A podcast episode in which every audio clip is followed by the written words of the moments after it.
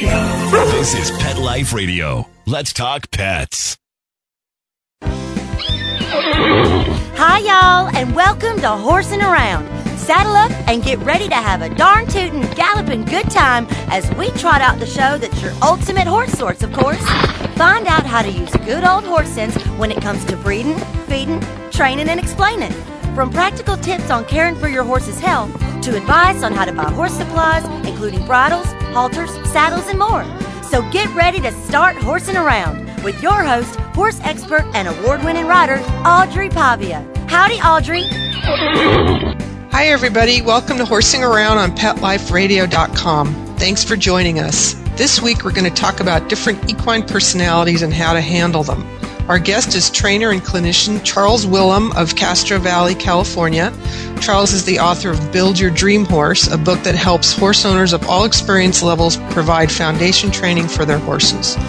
In his book, Charles talks about seven different personality types that all horses fall into compliant, bully, indifferent, timid, nervous Nelly, lethargic, and way too smart. Over the next half hour, we're going to talk to Charles about these different types of horses and how to handle them. We'll be right back after these messages. Why the long face? I reckon horsing around will be back in the saddle right after we round up a few words from our sponsors.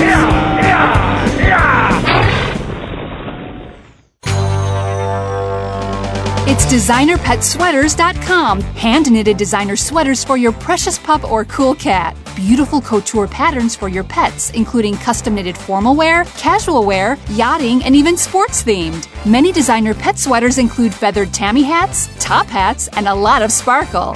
Each sweater includes leg loops, front paw sleeves, and leash opening. Visit designerpetsweaters.com to order your four legged fashions today. Your pets will stay warm for the winter and be runway ready. Large or small, we fit them all. DesignerPetSweaters.com.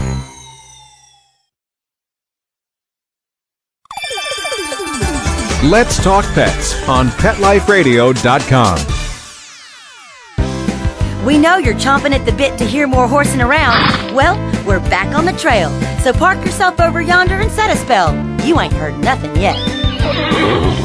Welcome back to Horsing Around. I'm your host, Audrey Pavia, and today we are talking to trainer and clinician Charles Wilhelm, author of Building Your Dream Horse. Charles, welcome to the show. It's great to have you. Well, thank you for inviting me. I appreciate it. Sure. Now, Building Your Dream Horse is a wonderful book that provides step by step details on how to provide your horse with foundation training, which is something every horse needs in order to be a good companion. But what really struck me about the book is the different personality types that you describe. And I, I recognized every horse I've ever had in those personality types. And what I want to do today is talk about each of these personalities and get a sense of how to handle them. So, first off, um, you had mentioned something to me earlier about how you came up with these personality types. Did you want to tell us about that? Yeah, if I could just take a moment and kind of uh, fill you in a little bit how I, I came up with this. You know, after um, working with problem horses for uh, a few years, I started seeing a string of different types of horses come into play. You know, coming into categories, and you started to recognize them. Um, and so I started uh, putting them in, you know, order. Um, then the other reason was uh, the most of my clients that I worked with was, you know, returning riders or or getting the horse for the first time. And I, uh, by giving them uh, names to their personality, I found that it was much easier for them to relate to the horse and and how to uh, train the horse and, and and what needs to be done for that particular personality. So, why don't we first talk about the compliant horse? Now, this Sure. seems to be like the easiest horse for just about anybody to deal with. Well, the compliant horse is is probably makes up probably less than five percent of all the horses that it's out there. Um, It's a real willing horse. It's um, their attitude is says, "I don't care, whatever you want, it's it's do it." Um, they have, usually have a pretty good work ethic. Uh, the temperament is real quiet. They're usually not a high emotional horse. In other words, they're not a, a high flight instinct on them. And it makes it much easier for a novice to work with a horse like that. And so, and they're a lot more forgiving. Um, their dir- the direction from the owner doesn't have to be quite as clear, or if they make a mistake, they're a lot more forgiving about it. Probably, you know, my clientele is is about 85% women and returning riders, and that's probably just about the horse they should all have.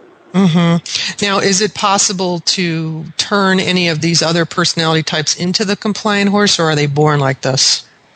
Well, you know, everyone has their uh, nature, uh, their personality that they're born with.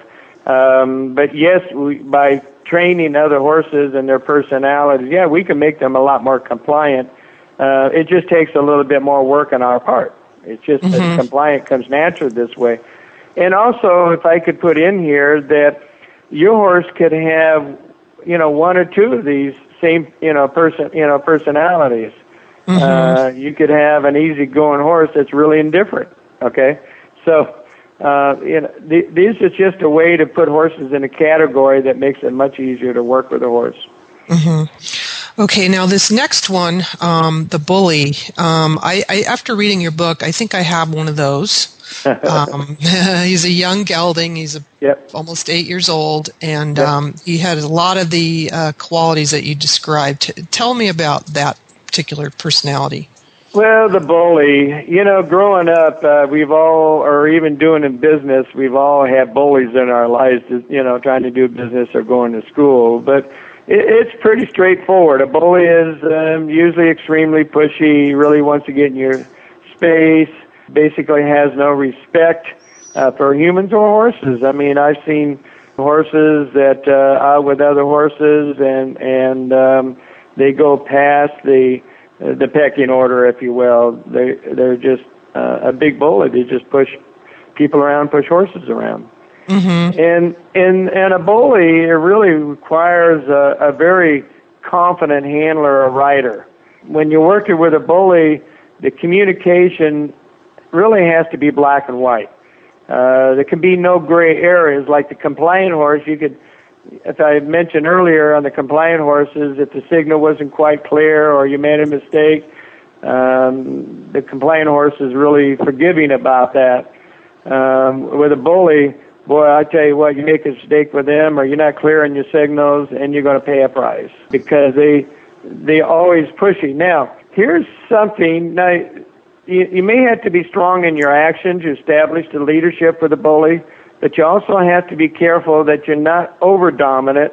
Uh, you can actually turn them upside down and, and start making them, you know, timid. Believe it or not, it's not so much that you that that you um, uh, make them timid either. Right, and you mentioned that in your book how they can become timid if you are too strong with them, which really struck me as, and, and I've noticed that in my horse it really struck me as odd because I could never understand if I got too tough with him why he would become a, a fraidy cat from being the kind of horse that was pushing everybody around. Why, why do you think that happens? Well, I think that happens is uh, we get we have to be strong, but if see we we have to correct our horse, and and especially with a bully, correction usually comes into play more than with other horses. Um, it's not that we don't correct other horses um, but you just can't be picking on them all the time and be domineering with them all the time. Uh, you have to choose your battles. Okay. So if you kind of overdo it, they start becoming submissive. They start withdrawing inside. Uh, and they just, I mean, I've seen it in the army where a bully in, uh, in the army growing up in boot camp, you know, the bully really, uh, gets, uh, pushed around a lot from the acting sergeant or whatever and because they get hammered on so much, they just start becoming uh, withdrawn. So I think it's just a lack of confidence if I, if it was in humans terms, and I think it's pretty much the same way you know with horses. Just right. have a tendency to be a bully, just to override maybe their their confidence about things. Well, that's that's the sense I got with my horse was that it was um, before I read your book. I, I just kept saying he's all bravado because if you, right. you he acts like a tough guy, but if you push him, he he acts scared. So right. That makes a lot of sense. Now, how do you deal with a horse like that with your training? Well, you know, we get him in here a lot. Uh, we probably get more bullies, you know, the nervous Nellies than the bullies. Uh, I like to get a lot more compliant horses because it makes my job easier. But we, you just have to learn to set standards and be consistent in your standards. If you are back and forth, on your standards. In other words, one day uh, I'm holding to standards, and then the next day, oh well, you know, it's okay. That can't happen. Uh, mm-hmm. You have to be consistent. You know, training any horse, you have to be consistent, but especially in a bully horse, you really have to maintain uh, the consistency. Now, you know, horses' personality can be born with this, just like humans, but sometimes uh, it can also be a learned behavior. I had a stallion in here a couple of years ago. Um, you know, stallions are usually assertive anyway, but uh, this horse became really assertive, and uh, and I'm going to use him uh, as a, a horse that's a bully because he got to a point that he was pushing people around so much that he you couldn't even put a halter on without him trying to bite you. Mm-hmm. Uh, and it actually took me 45 days of, of consistent work before I could lead the horse and not feeling this horse was going to eat my lunch. But it had to be day in and day out consistency. So also is when you do make your corrections, make your correction, make a point, and leave them alone. When you go beyond the correction and you start getting revenge in there, then that's when we're going to kind of browbeat them, and then they start averting and and being timid. So mm-hmm. that's where we can't overdo it. Make your correction and leave them alone. Okay. Now, kind of almost on the other side of the spectrum, you have the indifferent horse. What's sure. what horse? What's that horse like? Well, the indifferent horse, and we've all run across it in people. They're, they could be a nice, they could be a willing horse. They could, you know, become a nice performance horse. They could become a nice trail horse. But the the indifferent horse is very aloof. Uh, they're not a real social animal. Um, a lot of my clients or the people that I work with, um, they usually want a horse that's a little bit more, you know, warm and fuzzy, and uh, you know, more personable to have that kind of relationship. And an indifferent horse, you know, it's like, well, the sun's out, you know, the wind's blowing, so what? You know, they're not warm and fuzzy. They're not someone that wants to be in your back pocket. They just soon stand outside the herd. They're actually a horse that's very aloof, could be a great trail horse because they, they don't need the security of other horses. Mm-hmm. Um, and the same with a bully. Sometimes a bully can be a great horse out on the trail because they can learn to be, you know, by themselves. But indifferent horse. Now, a horse that's indifferent, it, it can take you a little bit longer, but you can establish a nice relationship with them. And once you've done that, then they'll be more than willing to pay attention to you and, and ask and do, you know, whatever you like them to, to do for you. Mm-hmm. It just takes more time. Just like people, I don't know if you ever dealt with people that's indifferent, but it, it really, for me, dealing with people indifferent really, it really makes it harder for me to try to have a business relationship or or any kind of relationship with them until you break through. And it's almost like they they gain a trust but they but they'll never be a you know a back pocket pony either. Now uh, are there difficulties in training a horse like this? No not at all. Actually it's actually kind of easy because you know they're more willing to do the task they're just not warm and fuzzy they don't want to be in your back pocket you know they're right. happy just to stand there and leave you alone you know mm-hmm. my clients usually don't like that because they they want a relationship. You know, they want to be able right. to go pet on that horse, and an indifferent horse could care less if you pet on them or not. Right, right. Okay, well, we're going to take a short break, and when we come back, I'm going to ask you about the timid horse. So we'll be Great. right back after these messages. Why the long face? I reckon Horsing Around will be back in the saddle right after we round up a few words from our sponsors. Yeah, yeah, yeah. Molly, here's your dinner. Zeus, that's not your food. Don't let that happen to your precious cat. Elevate your cat's eating experience with the Cat Tree Tray. The Cat Tree Tray keeps your cat's food off the floor and conveniently located on the cat tree. It's the perfect way to eat. It's a beautiful wrought iron tray that easily attaches to your cat tree and keeps dogs and other critters out of your cat's dish. A must for multi pet households. There's a 6 inch tray for large bowls and a 4 inch tray for smaller bowls. Purchase your cat tree tray today. Go right now to cattreetray.com. That's cattreetray.com. C A T T R E E T R A Y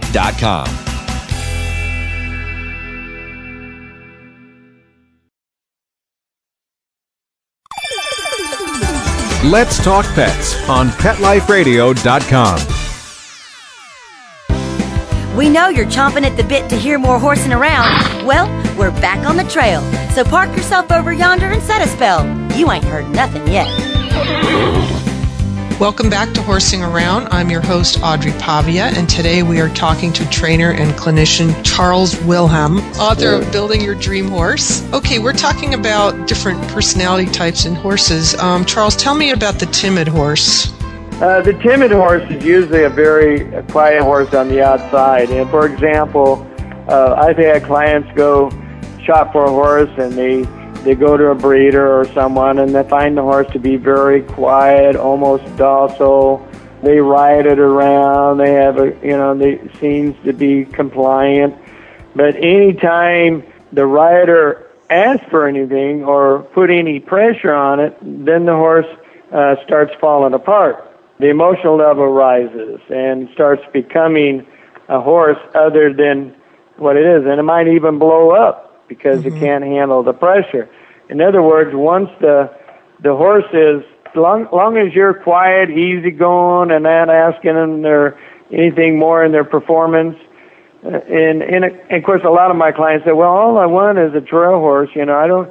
It, it does. You know, I don't have to demand a lot of it. Well, when you want when you have a trail horse, you probably should have a pretty broke horse, and it should uh, be able to take a lot of pressure, uh, more probably than an arena horse, because there's there's a lot of circumstances out there. So uh, pressure can mean not only pressure from the owner and asking him to go over a jump or move away from him, but pressure coming up. Uh, a deer jumps up, is adding pressure, and it can add a lot more anxiety and just fall apart or blow up. So we have to be careful on those. Now, the horse that's timid, the the way that we work with them is that we we build up pressure. In other words, like a compliant horse, you can put a lot of pressure on a horse. You can be a little bit more demanding on them to to get whatever you need to get done. Teach them to go over a pole or a small cavaletti and or going to a trailer. They can take a lot more pressure. But a timid horse, you have to build. For example, uh, uh, I wrote another book called uh, Starting Baby Jazz. The personality was a very compliant personality, but it also had a personality of timid. In other words, it was real easy going. Uh, I mean, the first day I had it here as a yearling, I got the spray bottle, uh, fly spray, and I fly sprayed it as a yearling, and it didn't care. But soon as I raised the pressure and started asking more of it, then it started falling apart. Mm-hmm. So the increments of pressure has to be done in small increments until finally it can hang, handle. Uh, here's another example on that same horse. When I started teaching at round pen, as soon as I added a, enough pressure to go into uh, a faster gait, it, it just kind of fell apart. Wanted to stick his head out through the the bars and say, "Let me out of here." In other words, it, it, it really couldn't deal with the pressure. Mm-hmm. So all that means is you back down the pressure a little bit and work your way up. And they actually end up being a nice horse. It just takes a little bit longer uh, to train them, uh, and they end up being a nice horse. So, what's the difference between a timid horse and then the nervous Nellie? Well, the nervous Nellie differs from the timid horse in that it's just nervous about everything. Uh, remember on the uh, timid horse, you know, you you went to go look at it, you got on it, you rode it, it was quiet, but you never asked anything of it, and then it fell apart. The nervous Nellie is he he looks at everything and is just nervous about everything. It's almost like, oh my God, oh my goodness, oh what's that?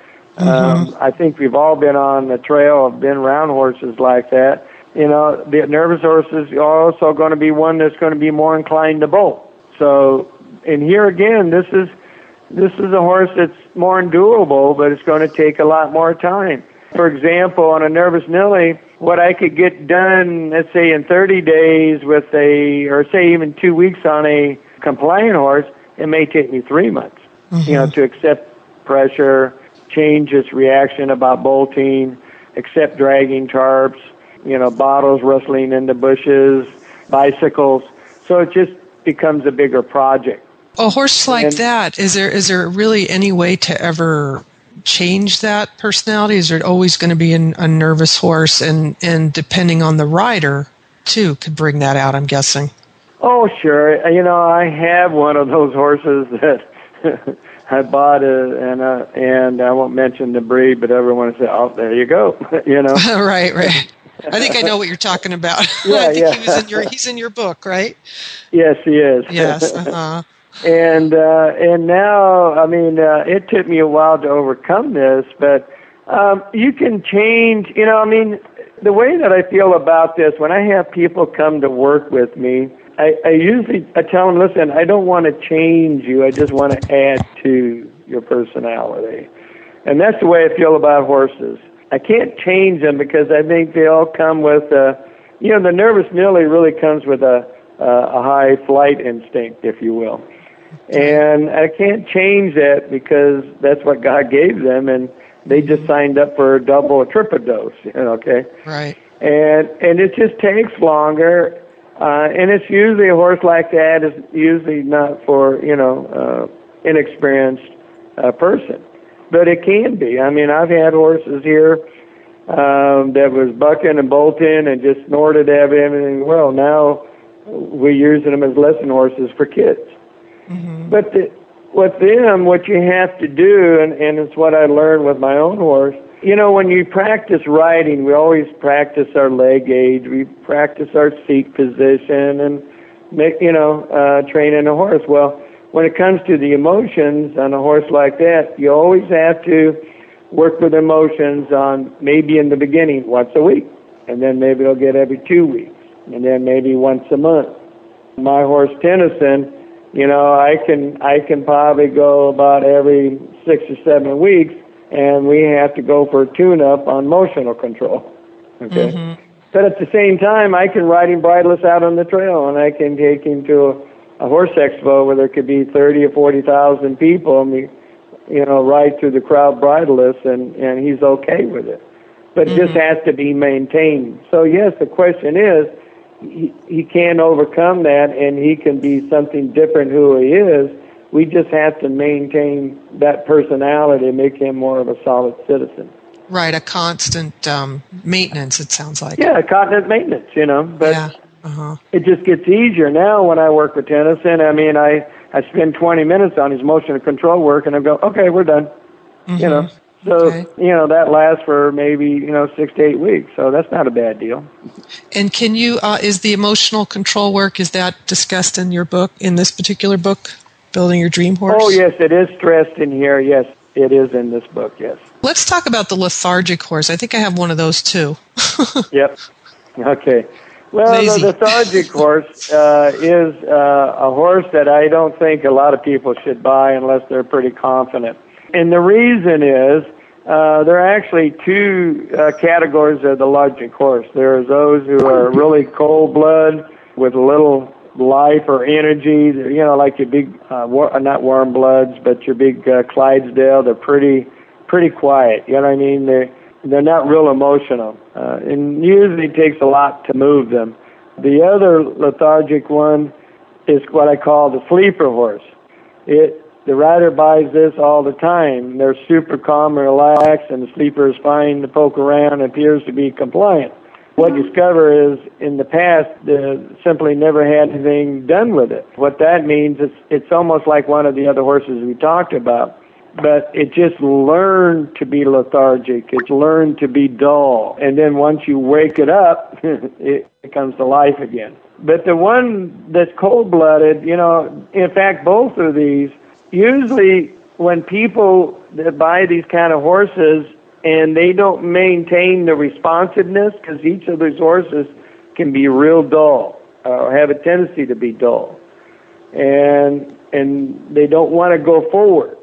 And so what happens is they end up getting dull, and then if you end up asking them to move and follow through, like we have to do here at the ranch when they come in there, if you ask them to go forward, they could buck, they could rear, uh, they could bolt, you know, uh, throw a tantrum. because basically their attitude is if you make me move my feet, I'm going to kick your head off. So it takes more of a you know experienced rider for a horse like that.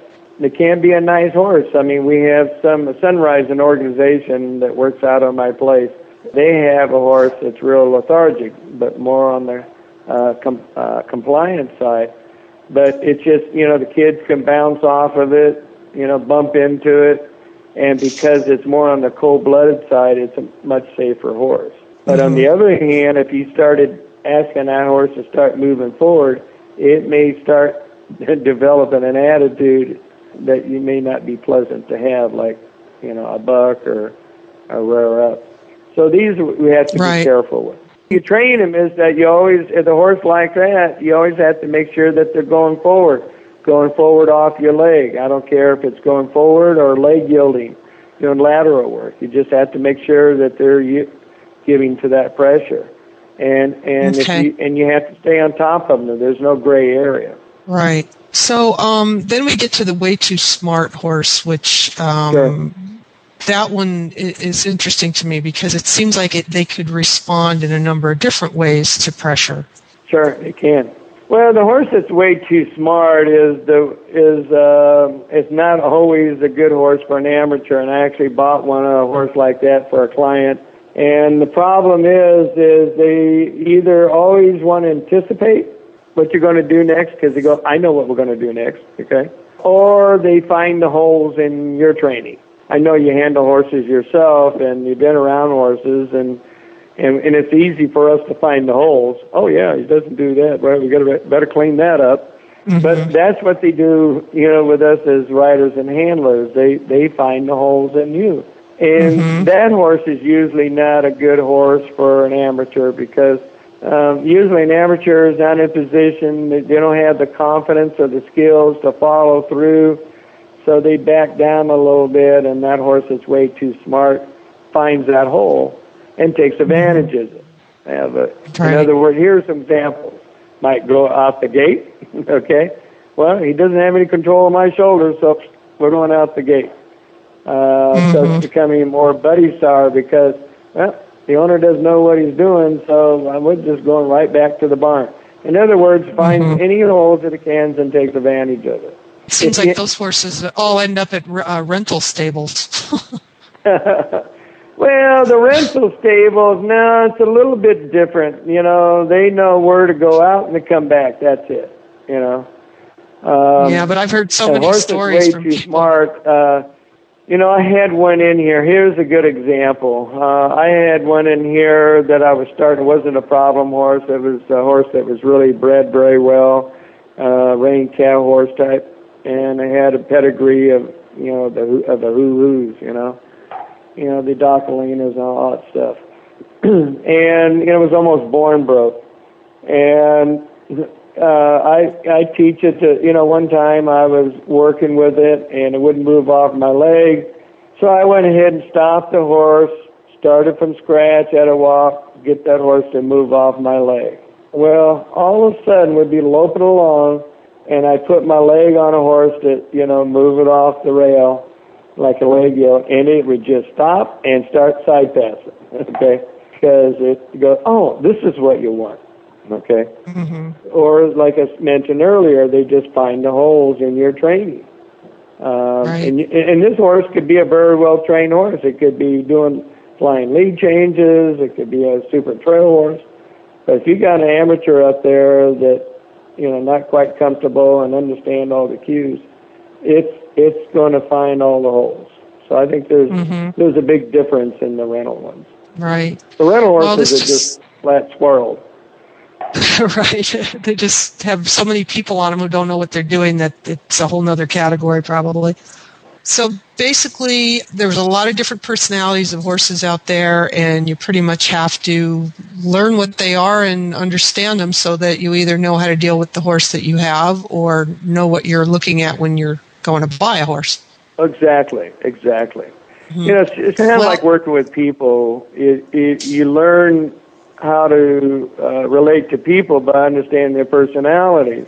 I have a couple people I do business with, and they're kind of a bully. They're kind of used to having their way and think this is what should be done. Uh, doesn't mean you can't do business with them, but you certainly allows me to put in perspective on who I'm dealing with, so we can both come to agreement on something. And the same with a horse. Mm-hmm. You know, not only do you have a horse that you know that we naturally all horses have flight instinct, herd you know herd dynamics, but then you put the personality on top of that. So uh, it's really right. important is the person just take a few minutes. You know, there's the in you know I got people talking about well you got the left brain and the right brain, and that plays a part of the personality, but that's way too complicated for me. You know, horses wear their emotions and their personalities right on their sleeves, and it has to be dealt with at the time. And right. once you understand the personality, if I have a nervous Nelly, or I mean, if I have a bully and I have a tendency to be too aggressive, I can turn that horse, you know, upside down. Okay. Mm-hmm. So right. what it amounts to, you have to know your personality as well. You know, if you're a weak, timid person yourself, you wouldn't buy a bully horse. Right. Okay. Right. You're not wouldn't be yeah, in position. It, right. Or it's if you're, question, that's if you why I say it's a good to be real aggressive, you wouldn't buy a timid horse. I learn to change my personality all the time or add to it, you know, work with what I have because that's what I do. But most people don't have the, you know, the time or the years to do that. They they want to buy a horse and be able to enjoy it. So when they're going out to select a horse, if they once they know what their personality is, it, it certainly helps them select one. Okay, well, unfortunately, that's all the time we have for today. Okay. Charles, I want to thank you for being my guest. Well, uh, you've you. given us a lot to think about, and uh, I'm sure all of our listeners recognize their own horses in this conversation. So I encourage everyone to visit Charles' website at charleswilhelm.com, and there will be a link to the site on the episode info page of the Horsing Around website on petliferadio.com. If you have any questions or comments about horsing around, please email me at audrey at petliferadio.com. Until next time, happy trails. Stop what you're doing and start horsing around every week on Pet Life Radio. Horse expert and award winning rider Audrey Pavia will be trotting out great tips on feeding, breeding, and more on everything equestrian. So set a spell and say hey to Audrey and get ready for a darn tootin' galloping good time every week on Horsing Around, on demand, only on PetLifeRadio.com.